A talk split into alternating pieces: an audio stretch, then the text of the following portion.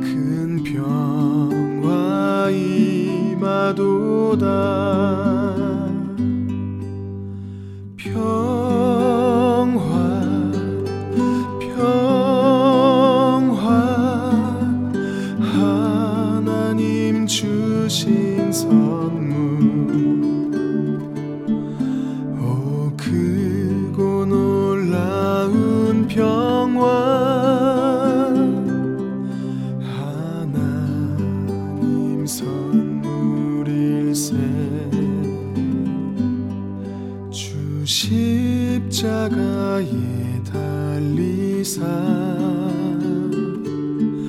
날 구원해 주셨으며 주 예수님 고난 받아 나 평안 우리도다.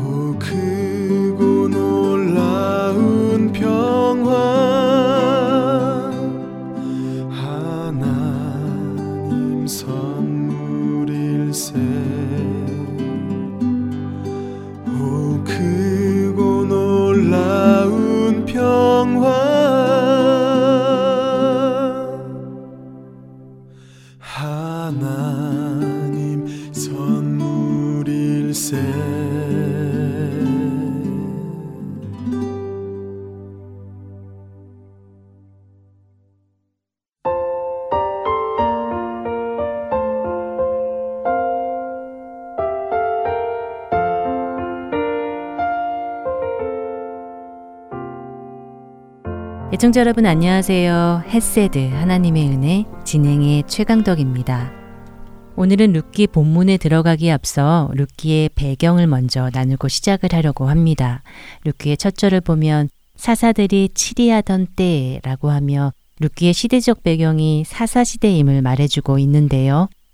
사사시대는 약 400년의 기간으로 출애굽한 이스라엘 백성들을 가나안 땅으로 인도한 여우수아의 죽음으로부터 이스라엘의 첫 번째 왕인 사우랑이 세워지기 전까지의 기간을 의미합니다. 지난 시간에도 잠시 나누었지만 사사들이 치리하던 사사시대 때 자주 반복되어지는 말이 있지요. 이스라엘 자손이 또 여호와의 목전에 악을 행함에라는 구절 그리고 그때에는 이스라엘에 왕이 없었으므로 사람마다 자기 소견에 옳은 대로 행하였더라 라는 구절입니다. 왕이 없어 저마다 자기 소견에 옳은 대로 행하였다는 이 구절은 사사기를 결론 짓는 마지막 구절에서도 동일하게 반복되는 것을 보게 되는데요. 왕이 없었다는 말은 어떤 의미일까요?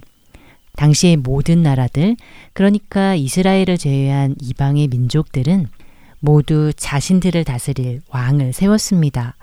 하지만 이스라엘은 사람의 다스림을 받는 민족이 아니었지요. 그들은 하나님의 다스림을 직접 받는 유일한 민족이었습니다. 이스라엘의 왕은 바로 하나님이셨던 것입니다.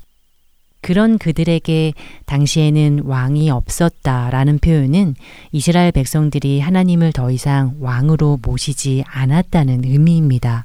하나님의 통치를 거부했다는 것이지요. 실제로 사사시대의 마지막 즈음 이스라엘 백성들은 사무엘에게 자신들에게도 인간 왕을 세워달라고 요구합니다. 이 일로 근심하며 하나님께 묻는 사무엘에게 하나님께서는 저들이 너를 버린 것이 아니라 나 하나님을 버린 것이고 더 이상 내가 자신들의 왕이 되는 것을 원치 않은 것이라고 말씀해 주시기도 하지요. 정말 사사기 때의 백성들은 그랬습니다.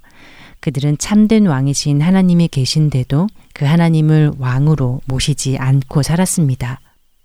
각자 자신들의 생각에 옳은 대로 행했습니다. 이것이 바로 사사시대이었던 것이지요. 그 어느 때보다 어두웠고 희망이라고는 없어 보이는 시대, 구약시대의 영적 암흑기라고 불리는 이유가 바로 이 이유일 것입니다. 칠흑 같은 어둠의 때, 죄악으로 가득한 이 사사기의 끝에 우리는 한 줄기 빛과 같은 이야기를 발견하게 됩니다. 바로 룻기이지요. 그리고 룻기 마지막에 우리는 정말 놀라운 구절을 만나게 되는데요. 룻기의 마지막 두 절, 4장 21절과 22절은 이렇게 기록합니다. 살모는 보아스를 낳았고, 보아스는 오벳을 낳았고, 오벳은 이세를 낳고, 이세는 다윗을 낳았더라. 사사시대에 루시라는 한 이방 여인이 보아스를 만나 오벳을 낳습니다. 오벳은 이세를 낳고 이세는 훗날 이스라엘의 가장 영광스러운 시대를 여는 왕 다윗 왕을 낳습니다. 왕이 없던 시대에 하나님을 대신하여 이스라엘을 다스린 참된 왕 다윗의 이름이 나오는 것은 암흑기 속 이스라엘에게 던져지는 희망이었습니다. 왕을 요구하며 하나님을 버렸던 그때 그 백성들. 그러나 그들을 버리지 아니하시고 하나님께서는 하나님을 대신할 왕을 주시려고 준비하고 계셨던 것입니다. 이것이 바로 하나님의 은혜, 햇세드인 것입니다. 그리고 그 다윗왕을 통해서 먼 훗날 암흑기의 이스라엘뿐만 아니라 암흑에 덮친 온 세상을 구원할 참된 왕, 만왕의 왕이신 예수 그리스도의 길을 준비하신 것이지요. 그 누구도 볼 수 없고 상상도 할 수 없는 방식으로 하나님께서는 하나님의 은혜를 부어주실 준비를 하고 계셨던 것입니다. 보잘 것 없고 가난했던 한 과부를 통해서 영원히 여호와의 총회에 들어오지 못하리라고 하신 모함 여인을 통해서 왕의 왕께서 오시게 된 것입니다. 이것이 우리가 앞으로 룻기를 따라가며 보게 될 하나님의 놀라운 은혜인 것이지요. 자, 그러면 이제 룻기의 첫 장을 펼쳐볼까요? 룻기 1장 1절과 2절은 이렇게 시작을 합니다. 사사들이 치리하던 때에 그 땅에 흉년이 드니라 유다 베들레헴의 한 사람이 그의 아내와 두 아들을 데리고 모압 지방에 가서 거류하였는데 그 사람의 이름은 엘리멜릭이요. 그의 아내의 이름은 나오미요. 그의 두 아들의 이름은 말륜과 기론이니 유다 베들레헴 에브라 사람이더라. 그들이 모압 지방에 들어가서 거기 살더니. 룻기의 저자는 사사들이 치리하던 때에 이스라엘에 흉년이 들었다고 말씀합니다. 그리고 이어서 엘리멜릭이라는 한 남성의 가족을 소개하는데요. 엘리멜렉이라는 이름의 뜻은 나의 하나님은 왕이시다 라는 뜻입니다. 그리고 그의 아내 나오미의 뜻은 나의 기쁨, 나의 기뻐하는 자이지요. 이 이름만 들으면 우리는 누구라도 이들이 하나님을 신실하게 따르는 믿음의 사람들일 것이라 기대를 하게 될 것입니다. 하나님을 나의 왕으로 섬기며 기쁨이 넘치는 신앙의 사람으로 말이지요. 그러나 실망스럽게도 성경은 이들이 자신들이 살고 있는 그 땅에 흉년이 들자 기근을 피하기 위해 이스라엘을 떠나 모압으로 갔다고 설명합니다. 모압은 풍요로운 곳이기는 했지만 이방신을 섬기는 이방의 땅입니다. 아브라함과 이삭과 야곱에게 약속하신 약속의 땅이 아닌 요단강 건너 동쪽의 땅이었습니다. 하나님은 그분의 백성들에게 주변에 있는 이방 나라들과 구별될 것을 명령하셨습니다. 그러나 하나님의 말씀을 따라 살아야 할 하나님의 백성이 고난이 닥치자 지금 어떠한 선택을 하고 있는지를 보여주고 있는 것입니다. 또 한 가지 룻기의 저자는 이들 가족을 소개하기를 엘리멜렉은 유다 베들레헴 출신이라고 말합니다. 그리고 이들이 베들레헴 출신이라는 사실을 이 룻기를 시작하는 첫 두 절에 두 번이나 강조해서 기록한 것을 볼 수 있는데요. 이들이 유다 베들레헴 에브라 사람들이라고 말입니다. 유다 베들레헴은 예루살렘 남쪽 약 8km 떨어진 성읍인데요. 베들레헴의 뜻은 떡집을 의미합니다.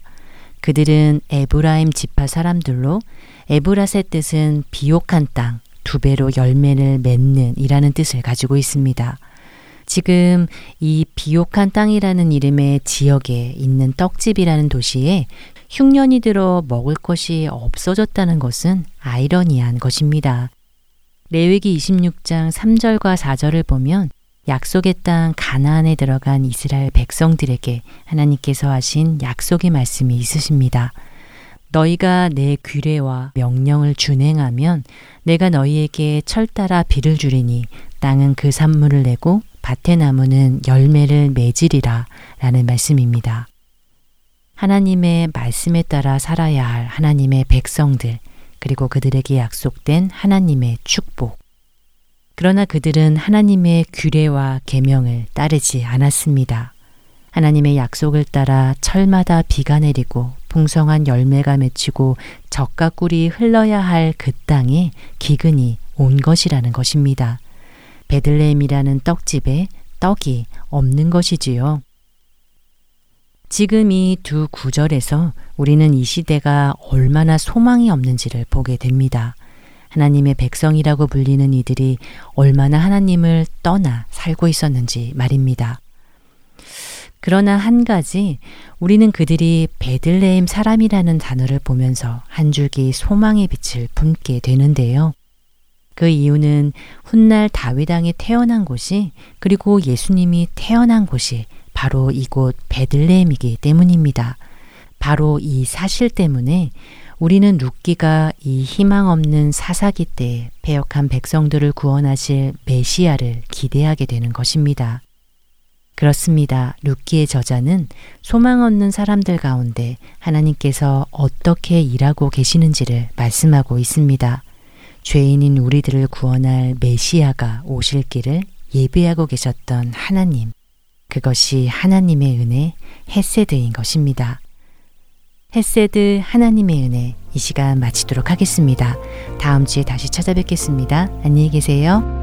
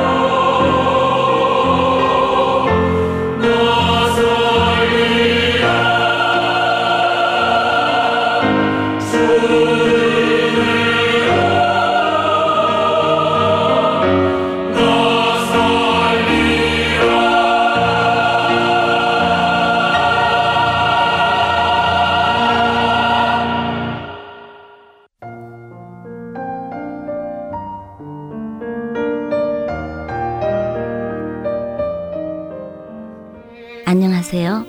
저는 아리조나 길버트에 사는 애청자이며 봉사자인 김순희입니다.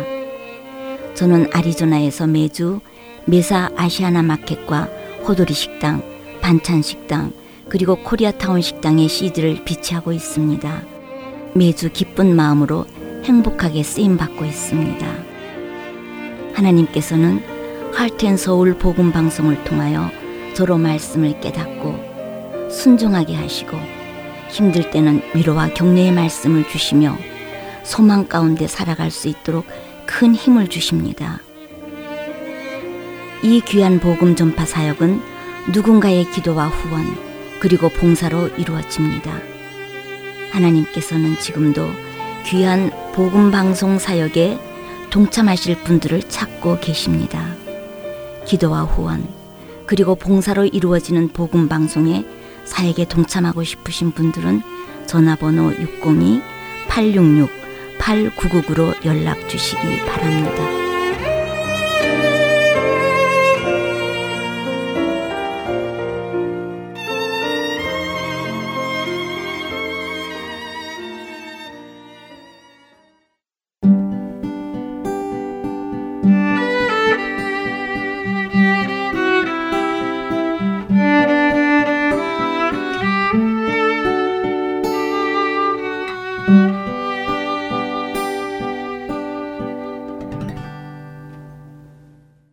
계속해서 자녀들을 위한 기도 함께 하시겠습니다.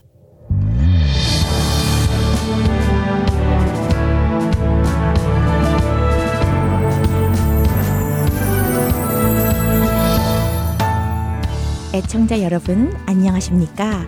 자녀들을 위한 기도 시간의 데보라 조이입니다. 자녀들을 위한 기도 시간은 우리 부모님들이 한 마음으로 우리의 자녀들을 위해 함께 기도 제목을 나누며 기도하는 시간입니다. 오늘은 기도하는 엄마들 사역을 시작하신 펀니클즈에 대한 이야기를 여러분과 나누기 원합니다.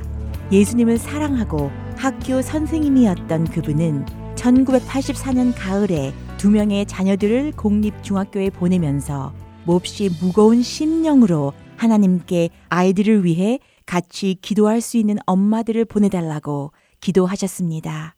중학교 생활을 하면서 두 자녀들이 매일 겪을 부도덕한 가치 체계와 비속한 언어들과 집단의 압력에서 주님의 보호를 받고 올바른 결정을 내릴 수 있는 지와 힘을 달라고 기도하셨습니다. 그분의 간절한 기도를 하나님은 들으시고 그 다음 주부터 기도 모임이 시작되었습니다. 그 결과 34년이 지난 현재 세계 146개 나라에서 기도하는 엄마들 모임들이 계속되고 있으며 하나님께서 놀랍게 축복하고 계십니다. 제가 2년 전에 기도하는 엄마들 사역 Moms in Prayer International Unshaken 캘리포니아 부흥회에서 펀 니콜스를 뵙고 그분의 설교 말씀을 들을 수 있는 기회가 있었습니다.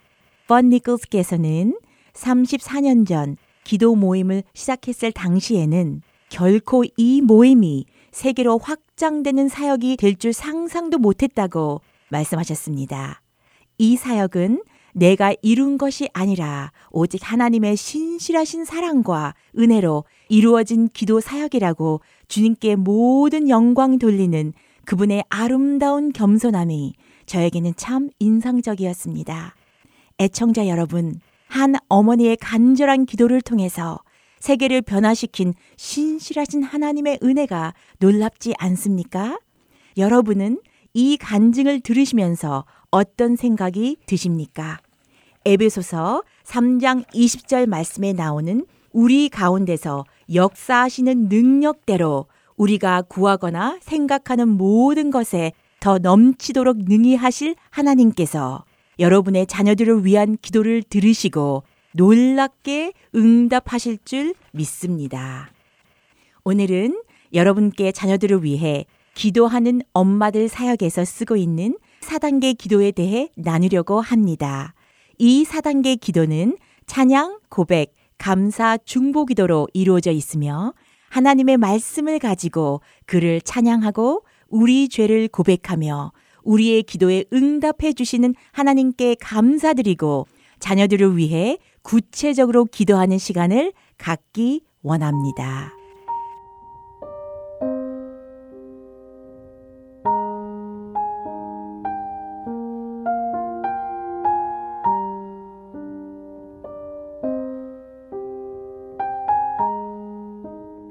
첫 번째 단계는 찬양 기도의 시간입니다. 지금 이 시간에는 하나님의 말씀을 사용하여 하나님이 어떤 분이신지 그분의 성품에 대해 찬양 기도하는 시간을 갖도록 하겠습니다. 오늘은 하나님은 신실하시다. God is faithful. 라는 주제의 말씀을 가지고 하나님을 찬양하는 시간을 갖겠습니다. 하나님은 참되시며 불변하시며 동요하지 않으시고 우리가 확고하게 신뢰할 수 있는 분입니다. 먼저 오늘의 하나님의 말씀을 여러분과 나누겠습니다. 시편 100편 1절에서 5절까지 말씀입니다. 온 땅이여 여호와께 즐거운 찬송을 부를지어다. 기쁨으로 여호와를 섬기며 노래하면서 그의 앞에 나아갈지어다. 여호와가 우리 하나님이신 줄 너희는 알지어다. 그는 우리를 지으시니요 우리는 그의 것이니 그의 백성이요 그의 기르시는 양이로다. 감사함으로 그의 문에 들어가며 찬송함으로 그의 궁정에 들어가서 그에게 감사하며 그의 이름을 송축할지어다. 여호와는 선하시니 그의 인자하심이 영원하고 그의 성실하심이 대대에 이르리로다. 예레미야 애가 3장 22절에서 24절까지 말씀입니다. 여호와의 인자와 궁율이 무궁하심으로 우리가 진멸되지 아니함이니이다. 이것들이 아침마다 새로우니 주의 성실하심이 크시도소이다. 내 심령에 이르기를 여호와는 나의 기업이시니 그러므로 내가 그를 바라리라 하도다. 이 말씀들을 생각하시면서 하나님의 신실하신 사랑에 대해 기도로 찬양하는 시간을 갖겠습니다. 하나님, 우리를 지으시고 주님의 백성으로 택해 주신 신실하신 사랑을 찬양합니다. 매일 삶 속에서 주님의 선하심과 인자하심으로 우리를 신실하게 인도하시며 보호하여 주심을 찬양합니다. 우리에게 여호와를 섬기게 하시고 감사함으로 주님께 나아갈 수 있는 놀라운 은혜 주심을 찬양합니다. 주님의 인자하심이 영원하고 성실하심으로 우리의 삶 속에 대대로 축복해 주시는 하나님을 찬양합니다.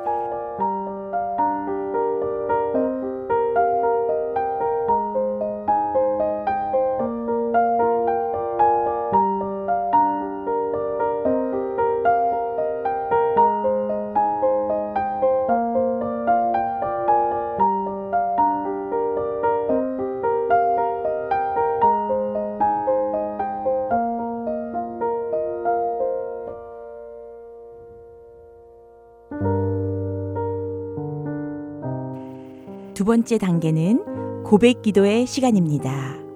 예수님께서 십자가에서 피 흘리심으로 우리의 과거, 현재, 그리고 미래의 모든 죄가 다 용서되었습니다. 요한 1서 1장 9절 말씀에 만일 우리가 우리 죄를 자백하면 그는 미쁘시고 의로우사 우리 죄를 사하시며 우리를 모든 불의에서 깨끗하게 하실 것이요 라고 약속하셨습니다. 이 말씀을 생각하시면서 여러분의 삶 속에 하나님을 기쁘시게 해드리지 못한 죄를 조용히 고백하고 회개하는 시간을 갖겠습니다.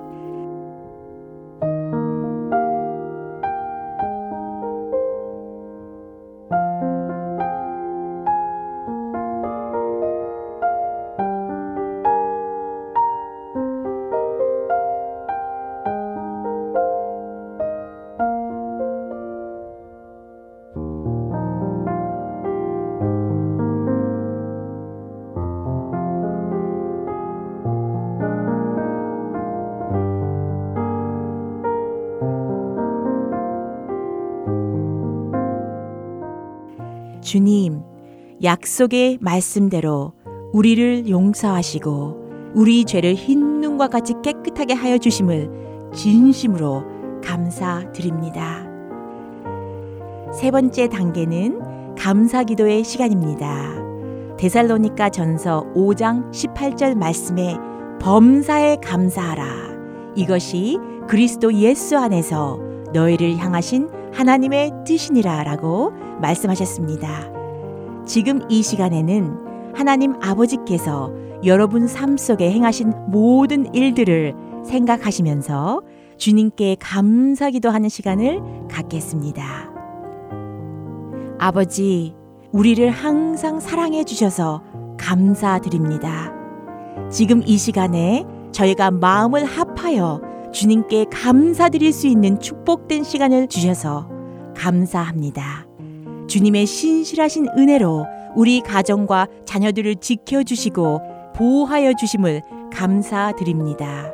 우리가 이 복된 나라에서 주님께 자유롭게 예배드리고 찬양하게 하심을 감사드립니다.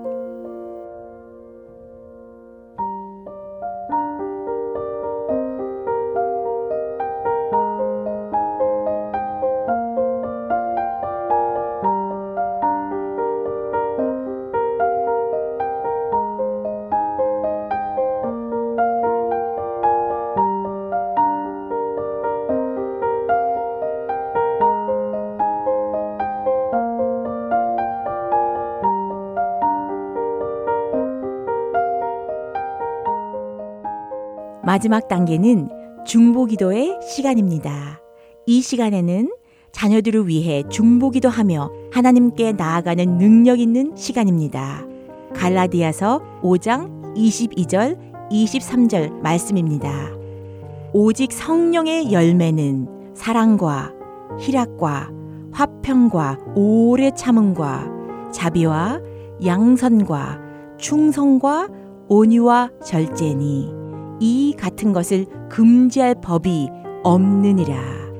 오늘은 이 말씀과 하나님과의 관계를 위해 중보하는 시간을 갖도록 하겠습니다. 하나님, 우리 자녀들이 예수님을 구주로 영접하고 삶에 성령님이 지배하셔서 성령의 열매가 풍성하게 맺히도록 축복하여 주세요.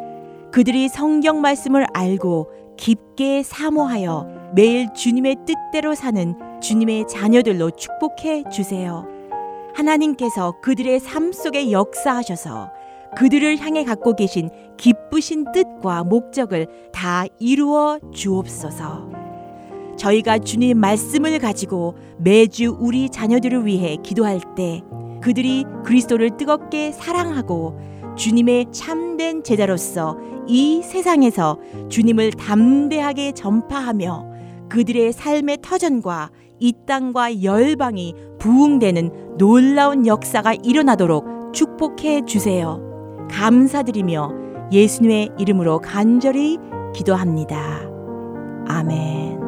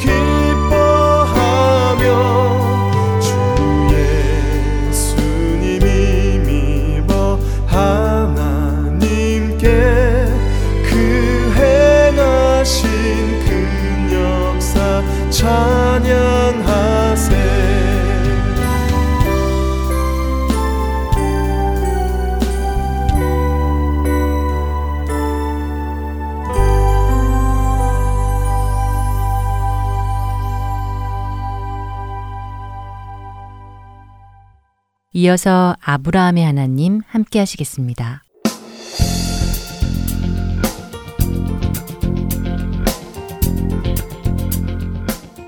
애청자 여러분 안녕하세요. 창세기를 통해 아브라함을 믿음의 조상으로 빚어가시는 하나님을 만나는 시간 아브라함의 하나님 진행의 최강덕입니다. 네, 여러분 안녕하세요. 강승규입니다. 네, 아브라함이 하나님 지난 시간에는 아브라함이 할례를 받은 지 얼마 되지 않아서 하나님께서 천사들과 인간의 모습으로 나타나셔서 다시 한번 사라에게 내년 이맘때에 아기가 있을 것을 말씀해 주시는 모습을 보았습니다. 네, 할례를 받은 지 얼마 되지 않았다고 추측할 수 있는 것은 하나님께서 내년 이맘때에 사라에게 아이가 있을 것을 말씀하셨기에 그 전에 아브라함에게 나타나셨을 때와 시기적으로 멀지 않을 것이라고 말씀을 드 렸습니다. 네. 그리고 유대인들은 전통적으로 아브라함이 할례를 받은 지 사흘 후에 오셨다고 해석한다는 말씀도 드렸지요. 네, 이렇게 사라에게 아기가 있을 것을 말씀하신 후에 일어나서 소돔과 고모라로 향하시면서 하시려는 일을 아브라함에게 숨기지 아니하시겠다고 하셨지요. 네, 그러셨죠. 하나님께서는 아브라함으로 강대한 나라가 되고 천하 만민이 그로 말미암아 복을 받고 그와 그 자손은 여호와의 도를 지켜 의와 공도를 행하게 하시려고 택하셨기 때문에 하나님 안에 거하는 자와 하나님 밖에 거하는 자들에 대한 결과를 보여주심으로 이것을 오고 오는 세대에게 거울로 삼으시는 것이었습니다. 네, 본을 보여주시는 것이죠. 네, 그렇습니다. 이 이야기를 들은 아브라함이 하나님께 소돔과 고모라의 의인 10명만 있어도 멸하지 말아 주실 음. 것을 부탁드리고 약속을 받아냅니다. 예, 맞습니다. 그리고 그 장면이 소돔과 고모라를 향한 아브라함의 중보 기도가 아니라는 말씀도 드렸습니다. 네. 소돔과 고모라를 위해 하나님께 구한 것이 아니라 자기 조카 롯과 그의 가족을 위해서 구한 것임을 짚어보았습니다. 음. 아브라함은 하나님께서 악인과 의인을 함께 벌하는 것은 옳지 않다고 말했습니다. 네, 생각해 보면 참 대단한 것 같아요. 감히 하나님을 향해 하나님 악인과 의인을 함께 벌하시는 것은 옳지 않습니다라고 음. 할수 있다는 것이요. 네, 그 정말 대단한 일이죠. 어, 물론 롯을 향한 그의 걱정이 감히 하나님께 그런 말씀을 드릴 수 있게 된 동기도 되겠지요. 그러나 잘못이라고 생각하는 것을 잘못이라고 지적할 수 있었던 그의 용기도 대단한 것은 사실입니다. 네, 물론 하나님께서 잘못하신 것은 아니시죠. 네, 물론이죠. 하나님께서는 악인과 의인을 함께 멸하시는 분이 아니시죠. 네. 하나님은 그럴 분이 아니십니다. 그분은 공의로우신 분이시죠. 문제는 아브라함이 말하는 의인과 하나님의 기준의 의인이 다르다는 것입니다. 하긴 어느 누가 하나님 앞에 의롭다 함을 얻을 수 있겠습니까? 의인은 없대 하나도 없다고 로마서도 말씀하시는데요. 예, 그렇습니다. 어찌되었든 아브라함은 의인 10명만 있으면 소돔과 고모라를 멸하지 않으시겠다는 하나님의 약속을 듣고 돌아갑니다. 지난 시간 마지막에 왜 아브라함은 의인 10명을 말했을까? 적어도 소돔과 고모라에 10명 정도의 의인은 있을 것이라고 믿었던 것일까? 아니면 그의 마음에는 어떤 특정한 사람들이 있었던 것일까를 찾아보겠다고 말씀드렸습니다. 네. 아, 이제 창세기 19장을 보면서요. 그것들을 보겠습니다. 그런데 오늘은 1절부터 11절을 한번 보고 넘어가겠습니다. 아, 한 절씩 읽어보죠. 네. 저녁 때에 그 두 천사가 소돔에 이르니 마침 롯이 소돔 성문에 앉아 있다가 그들을 보고 일어나 영접하고 땅에 엎드려 절하며 이르되 내 주여 돌이켜 종의 집으로 들어와 발을 씻고 주무시고 일찍이 일어나 갈 길을 가소서. 그들이 이르되 아니라 우리가 거리에서 밤을 세우리라. 롯이 간청함에 그제서야 돌이켜 그 집으로 들어오는지라 롯이 그들을 위하여 식탁을 베풀고 무교병을 구우니 그들이 먹으니라. 그들이 눕기 전에 그 성사람 곧 소돔 백성들이 노소를 막론하고 원근에서 다 모여 그 집을 애워싸고 롯을 부르고 그에게 이르되 오늘 밤에 내게 온 사람들이 어디 있느냐 이끌어내라 우리가 그들을 상관하리라. 롯이 문 밖에 무리에게로 나가서 뒤로 문을 닫고 이르되 청하노니 내 형제들아 이런 악을 행하지 말라. 내게 남자를 가까이 하지 아니한 두 딸이 있노라. 청하건대 내가 그들을 너희에게로 이끌어 내리니 너희 눈에 좋을 대로 그들에게 행하고 이 사람들은 내 집에 들어왔은즉 이 사람들에게는 아무 일도 저지르지 말라. 그들이 이르되 너는 물러나라 또 이르되 이자가 들어와서 거류하면서 우리의 법관이 되려 하는도다. 이제 우리가 그들보다 너를 더 헤아리라 하고 롯을 밀치며 가까이 가서 그 문을 부수려고 하는지라. 그 사람들이 손을 내밀어 롯을 집으로 끌어들이고 문을 닫고 문 밖에 무리를 대소를 막론하고 그 눈을 어둡게 하니 그들이 문을 찾느라고 헤매였더라. 네. 아, 생각만 해도 참 끔찍한 일이 일어나고 있네요. 그렇죠. 아주 끔찍한 일이 일어나는데요. 이 부분 참 중요한 장면입니다. 바로 이 19장의 이야기를 가지고 동성애에 관한 논쟁이 오랜 세월 동안 역사 속에서 있어 왔지요. 네. 소돔과 고모라가 멸망당한 이유가 동성애 때문이다, 또 아니다 하는 것을 놓고도 많은 대립이 있습니다. 오늘 이 소돔과 고모라에서 일어난 일이 어떤 일인지 성경 속에서 생각해 보도록 하겠습니다. 그런데 시작에 두 천사가 소돔에 이르니 소돔 성문에 아브라함의 조카 롯이 앉아 있었다고 설명하고 있습니다. 이 부분을 먼저 잠시 생각해 보고 넘어가지요. 창세기 13장으로 돌아가서 생각을 해보면요. 애굽에서 돌아온 아브라함과 롯이 서로 헤어지게 되죠. 그랬지요. 그때 아브라함이 어, 롯에게 먼저 땅을 선택할 권리를 주면서 네가 좌하면 나는 우하고 네가 우하면 나는 좌할 것이다라고 했지요. 네, 그래서 롯이 눈을 들어서 요단 지역을 보았을 때 하나님께서 아직 소돔과 고모라를 멸하시기 전이었기 때문에 롯은 요단 온 지역을 택하여 장막을 옮겨서 소돔까지 이르렀다고 13장 12절에 말씀하십니다. 네. 그리고 그 다음 장인 14장 12절에는 롯이 소돔에 거주한다고 하시죠. 그러니까 아브라함과 헤어진 롯이 처음에는 소돔 근처에 가서 장막을 치고 살다가 소돔 시 안에 들어가 살기 시작했다는 말씀이지요. 예, 맞습니다. 소돔 근처에 살다가 소돔 시 안에 들어가서 살게 된 것이죠. 아, 그가 소돔 근처에서는 장막을 치고 살았습니다. 하지만 소돔 안에 들어가게 되면 장막을 치고 사는 것이 아니라 집을 짓고 살게 되죠. 언젠가도 한번 말씀드렸지만 아브라함은 하나님께서 이 땅을 소유로 주셨어도 그는 죽는 날까지 장막을 치며 삶으로 해서 어, 이 땅에서의 우리의 모습은 이처럼 나그네의 모습이어야 한다는 말씀을 나눈 적이 있습니다. 네.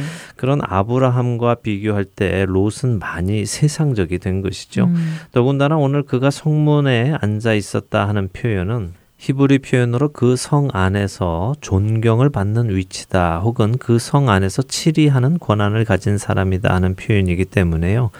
롯이 소돔 밖에서 살다가 소돔 안으로 옮겨가더니 이제는 소돔 안에서 한 자리 하고 있었다는 것입니다. 음. 이것이 눈에 보기에 좋은 것을 택하면 우리도 모르게 멸망의 세상 속으로 깊숙이 들어가게 된다는 사실을 보여주는 좋은 예이지요. 세상을 따라가다 보면 점점 깊숙이 들어가는 것이 어쩔 수 없는 결과인 것 같습니다. 네, 그래서 우리 그리스도인들은 다시 말해 하나님께 속한 자들은요, 멸망할 이 세상을 바라보지 말고 천국의 소망을 품고 살아가야 하는 것이죠. 네. 자, 이렇게 성문에 있던 롯은 어찌되었든 두 천사를 보고 알아봅니다. 그리고 그들을 간청하여 집으로 들어가게 하죠. 재미있는 것은 롯이 그들을 집으로 초청을 할 때 처음에는 두 천사가 그것을 거절했다는 것입니다. 아니다, 우리가 거리에서 밤을 새울 거다라고 하시죠. 그런데 롯이 다시 간청을 해서 그들이 집으로 들어옵니다. 히브리어를 연구하는 분들은 이 장면을 참 재미있게 설명을 하시더라고요. 어, 재미있게요. 어떻게요? 네. 어, 히브리어 학자들은 지금 롯이 하는 말투가 굉장히 급박하다고 합니다. 음. 긴박하게 말을 하는 것이죠. 저희 집에 좀 들어오세요. 그런데 천사들은 아니야, 우리 그냥 밖에서 잘 거야. 그러니까 아, 일단 들어오셔서 이야기하세요. 이렇게 두 천사를 음. 빨리 집으로 들이려는 시도를 하고 있다는 것입니다. 왜 그렇게 급박하게 두 천사를 집으로 모시려 했을까요? 이제 곧 무슨 일이 일어날 것을 미리 짐작해서일까요? 예, 바로 그거죠. 학자들은 롯은 이미 이 지역에 어떤 일이 밤에 일어나고 있는지를 알고 있었다는 것입니다. 그리고 그 일은 바로 동성강간이죠. 외부에서 누군가가 방문을 할 때면 이런 일이 늘 일어나고 있었기에 그 사실을 잘 알고 있는 롯이 사람의 모습을 하고 있는 두 천사가 소돔 사람들의 눈에 띄기 전에 빨리 집으로 모시려고 했다는 것입니다. 아, 그렇게 생각하니 롯의 긴박함이 느껴지네요. 누가 보기 전에 일단 빨리 좀 들어오세요. 바깥에서 이렇게 말씀하시지 마시고요. 하는 것이 느껴집니다. 네, 4절부터 11절은 하나님께서 왜 소돔을 멸하셔야 하는지에 대한 간단한 증거가 나옵니다. 3절과 4절을 다시 보면요. 두 천사가 롯의 집에 들어와서 저녁을 먹습니다. 무교병을 먹었다고 특별히 말씀하시죠. 어, 무교병은 반죽을 숙성시키지 않고 반죽하자마자 바로 구워 먹을 수 있는 떡입니다. 네. 이 말씀을 여기에 넣은 이유는요. 이 두 천사가 롯의 집에 들어온 지 시간이 그리 많이 지나지 않았다는 것을 말씀하시는 것입니다. 음. 그리고 사절에는 그들이 눕기 전에 그러니까 떡을 구워서 빠른 시간 안에 먹고 이제 자려고 눕기 전에 결국 한두 시간 안에 어떤 일이 일어났느냐를 이야기하시는 것이죠. 어떤 일이 일어났습니까? 네, 소돔 백성들이 롯의 집을 에워싸고 두 천사를 내놓으라고 하죠. 그렇습니다. 맞습니다. 그런데 이 사실을 성경이 하시는 말씀대로 조금 더 보지요. 성경은 소돔 백성들이 노소를 막론하고 그러니까 뭡니까? 나이를 먹었든지 먹지 않았든지 다시 말하면 애고 어른이고 할 것 없이 다라는 말씀입니다. 그리고 두 번째는 원근에서 다 모였다고 하십니다. 원근이라면 멀고 가깝고를 떠나서 다 모였다는 말 말씀이죠. 그럼 결국 소돔에 있는 모든 남자들은 멀고 가깝고를 떠나서 어리고 나이 먹고를 떠나 다 모였다는 말씀이군요. 그렇죠. 모든 남자가 이 롯의 집 앞에 다 모였다는 것입니다. 음. 이들이 왜 모였다고요? 5절에 그 목적이 나오지요. 네, 오늘 밤 로세 집에 들어온 사람들을 끌어내서 상관하겠다고 하네요.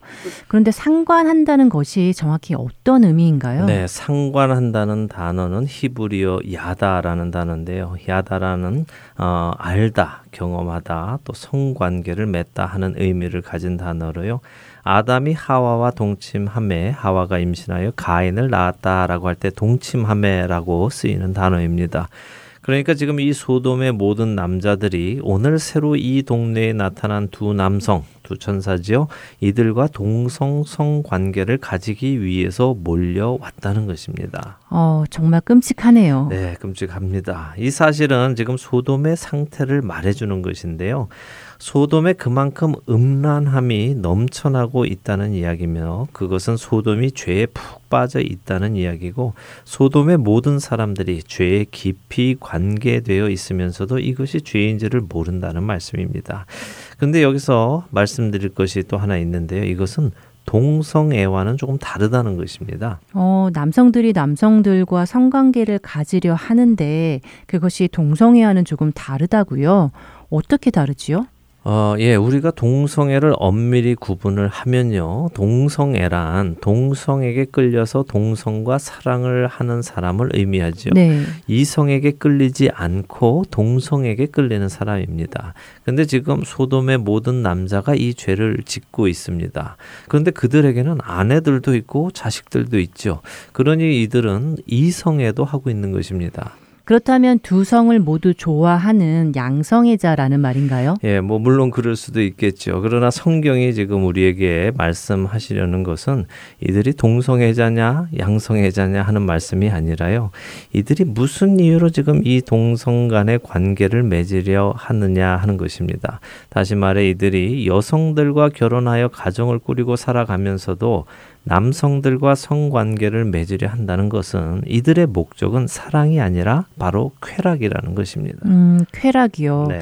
그렇네요. 지금 사랑과는 아무 관련이 없는 장면이네요. 아무 관련이 없죠. 뭐 네. 뭐 사랑 이런 것은 전혀 말이 되지 않습니다. 지금 이 소돔의 남성들은 자신들의 쾌락을 채우기 위해서 이 밤중에 인근 각처에서 노소를 분문하고 다 나왔다는 것입니다.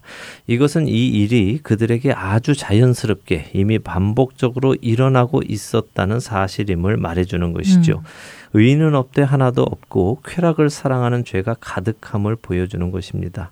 그래서 소돔과 고모라의 멸망의 이유를 동성애 때문이다라고 하시면 옳지 않다는 말씀을 드리려는 것입니다. 제가 이런 부분을 시간을 들여서 설명을 드리는 이유를 조금 말씀을 드릴게요. 사실은 어떤 분들은 뭐 그렇게 자세히까지 이야기할 것이 있냐, 그게 그거지라고 하시기도 하시는데요.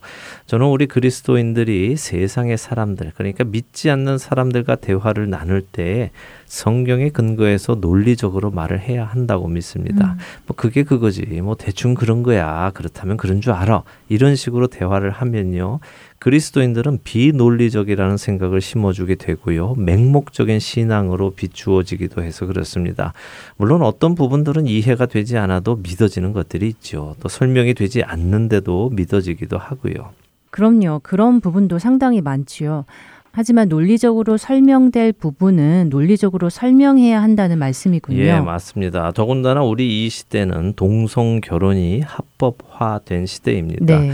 그렇게 성경의 하나님의 말씀을 가지고 이들과 자주 부딪히게 됩니다. 그럴 때 잘못된 예를 들어주거나 성경 말씀을 잘못 인용하게 되면요. 오히려 하나님의 말씀이 비논리적이고 심지어 조롱을 당하게까지도 되기 때문입니다. 하나님의 말씀은 진리입니다. 결코 세상의 사람들에 의해 조롱당하거나 비아냥거림을 받거나 하실 말씀이 아니지요. 종종 그런 모습을 볼 때면 정말 마음이 아픕니다. 하나님의 말씀을 받은 우리들이 그 말씀을 더 신중히 다루어야 하겠다는 생각이 듭니다. 네, 그렇습니다. 다시 정리해서 말씀을 드리겠습니다. 소돔과 고모라가 멸망한 것은 동성애가 만연해서라고 성경이 말씀하시지 않는다는 사실입니다. 베드로후서 2장은 소돔과 고모라의 무법한 자들의 음란한 행실이 있었다고 하십니다. 에스겔서 16장 49절과 50절은 그들에게 교만함이 있었고 풍족함 속에서도 가난하고 궁핍한 사람들을 돕지 않았고 거만하여 가증한 일을 하나님 앞에 행했다고 하시죠. 자, 이것들을 종합해 보면 그 땅에 죄악이 가득했다는 것입니다. 동성애는 분명히 하나님께서 가증하게 여기시는 죄입니다. 그러나 그 죄 하나만으로 하나님께서 소돔과 고모라를 멸하신 것은 아닙니다. 하나님은 우상을 섬기는 것도 가증하게 여기시고 이성 간의 성관계 중에도 가증하게 여기시는 관계들이 많이 있습니다.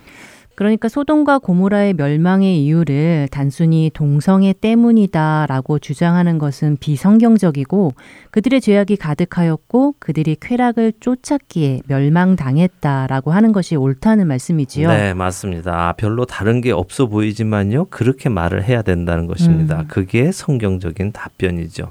자, 이런 소돔의 남자들에게 롯이 책망을 합니다. 내 형제들아 이런 악을 행하지 말라 하죠. 그래도 롯이 용감하네요. 그 모든 사람들을 상대로 그들이 하려는 이 일이 악이라고 말을 할 수 있다는 것이요. 네, 그래서 베드로 후서는 롯이 그들의 음란한 행실로 말미암아 고통을 당했다고 하면서 그는 이 일에 동참하지 않은 의인이었음을 밝히시죠. 네, 그런데 저는 롯이 의인이라고 불리는 데에는 조금 불만이 있습니다. 왜냐하면 어, 롯이 그들의 죄를 지적하는 것까지는 의인이라 불릴만 한데요. 네. 그 다음에 8절에 보면 어, 내게 남자를 가까이 하지 아니한 두 딸이 있으니 그들을 데려다가 너희 마음대로 하라고 하잖아요. 네, 그렇죠. 이건 정말 이해할 수가 없고 어, 저도 딸로서 또 여자로서 정말 화가 납니다. 네, 충분히 이해가 됩니다. 더군다나 우리 시대의 도덕성과 문화 그리고 가치관으로 볼 때는 절대 이해할 수 없는 롯의 행동이지요. 어, 하지만 이렇게 생각해 볼 수도 있습니다. 유대 랍비들은 롯의 이러한 권고는 이런 의미를 담고 있다고 설명을 합니다. 죄는 그 질에 따라 더 나쁘고 덜 나쁜 죄가 있는데 남성이 여성을 강간하는 것도 죄이지만 남성이 남성을 강간하는 것은 더 큰 죄라는 것이죠. 생각해보면 맞는 말씀입니다. 둘 다 죄입니다. 남성이 여성을 강간하는 것도 죄이고 남성이 남성을 강간하는 것도 죄이죠. 네. 하지만 남성이 여성을 강간하는 것보다 남성이 남성을 강간하는 것이 하나님 앞에 더 큰 죄라는 것입니다. 음. 그러니 지금 롯은 자신의 딸을 내어주겠다고 하면서 그들에게 이 악을 행하지 말라고 말하는 것이죠. 음, 말 자체는 이해가 되는데요. 어, 여전히 롯의 그런 말은 동의가 안 되네요. 네, 안 되죠. 안 되는 게 당연합니다. 자, 어쨌든 이렇게 그들의 죄를 지적하는 롯에게 그들이 이야기합니다. 야, 너 뭐야? 꺼져. 어디 유목민 주제에 이 도시에 들어오게 해주었더니 이제 아주 우리를 재판까지 하려고 해? 건방지구만. 너도 좀 맛좀 볼래? 하면서 그를 해하려고 합니다. 그런 롯을 천사들이 손을 내밀어서 구해주지요. 그리고는 그 소돔 사람들의 눈을 어둡게 하였다고 성경은 말씀하십니다. 네. 여기서 어둡게 했다는 단어는 산베르라는 히브리어인데요. 장님이 되었다거나 앞이 안 보인다는 그런 말은 아닙니다. 눈에 보이기는 보이는데 보아야 하는 것은 보이지 않는 상태를 의미하지요. 예를 들면 열왕기하 6장 18절에 아람 사람들이 이스라엘을 공격할 때요. 산에 불말과 불병거가 가득했습니다. 그때 엘리사가 기도함으로 하나님께서 아람 사람들의 눈을 가리워 주셔서 그들이 불말과 불병거가 가득한 것을 보지 못했죠. 음. 이때도 같은 단어가 쓰였습니다. 그러니까 지금 이 소돔의 사람들도 눈이 보이기는 보이는데 롯의 집 문이 안 보이는 것입니다. 재밌네요. 보이기는 보이는데 문은 보이지 않는다는 것이요. 네. 어, 전능하신 하나님의 능력이 다시 한번 보입니다. 그렇습니다. 재미있습니다. 근데 또 재미있는 것은요. 이들이 문이 보이지 않는데도 포기하지 않고 계속해서 문을 찾느라고 헤매고 다녔다는 사실입니다. 사람이 죄로 인해서 눈이 가리워지면요. 보아야 할 것을 보지 못하게 되고 보지 못하는데도 불구하고 그것을 찾기 위해 헤매고 다니게 되지요. 우리도 때때로 죄에 빠져서 눈이 어두워지면 비슷한 경험을 합니다. 어, 보이던 것이 보이지 않고 보여야 하는 것이 보이지 않을 때 그때 우리는 내가 지금 죄 안에 있구나 하고 돌이켜야 할 것입니다. 자, 아브라함의 하나님 오늘은 여기까지 보고요. 다음 주에 12절부터 38절까지 봄으로써 19장을 마치도록 하겠습니다. 네, 소돔과 고모라의 안타까운 현실을 보는 시간이었습니다. 죄가 얼마나 무서운 것인지 또 어떻게 사람을 변화시키는지 보았습니다. 죄를 떠나 거룩한 삶을 사시는 저와 여러분 되시기를 소원하면서 저희는 다음 주 이 시간 다시 찾아뵙겠습니다. 안녕히 계세요. 안녕히 계십시오.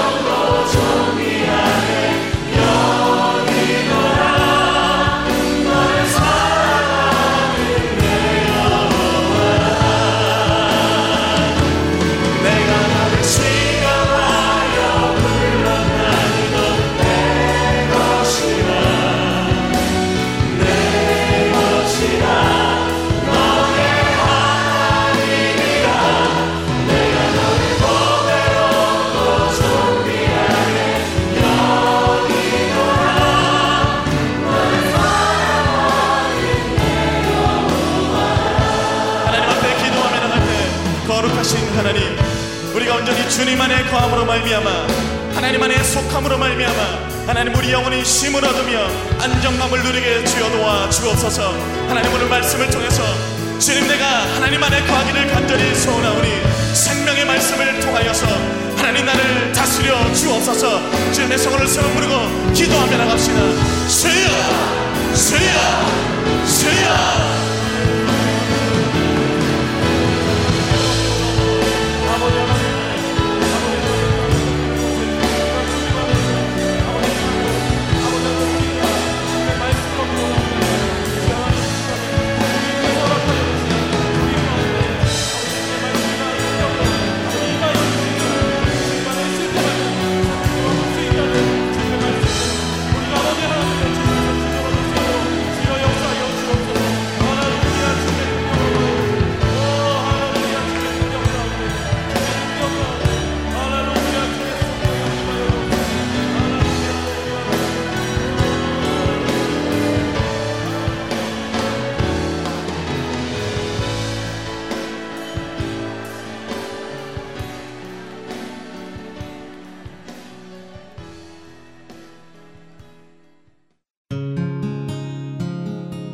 주안의 하나 3부 이제 마칠 시간입니다. 함께 해주신 여러분께 감사드리고요. 다음 주에 다시 찾아뵙겠습니다. 안녕히 계세요.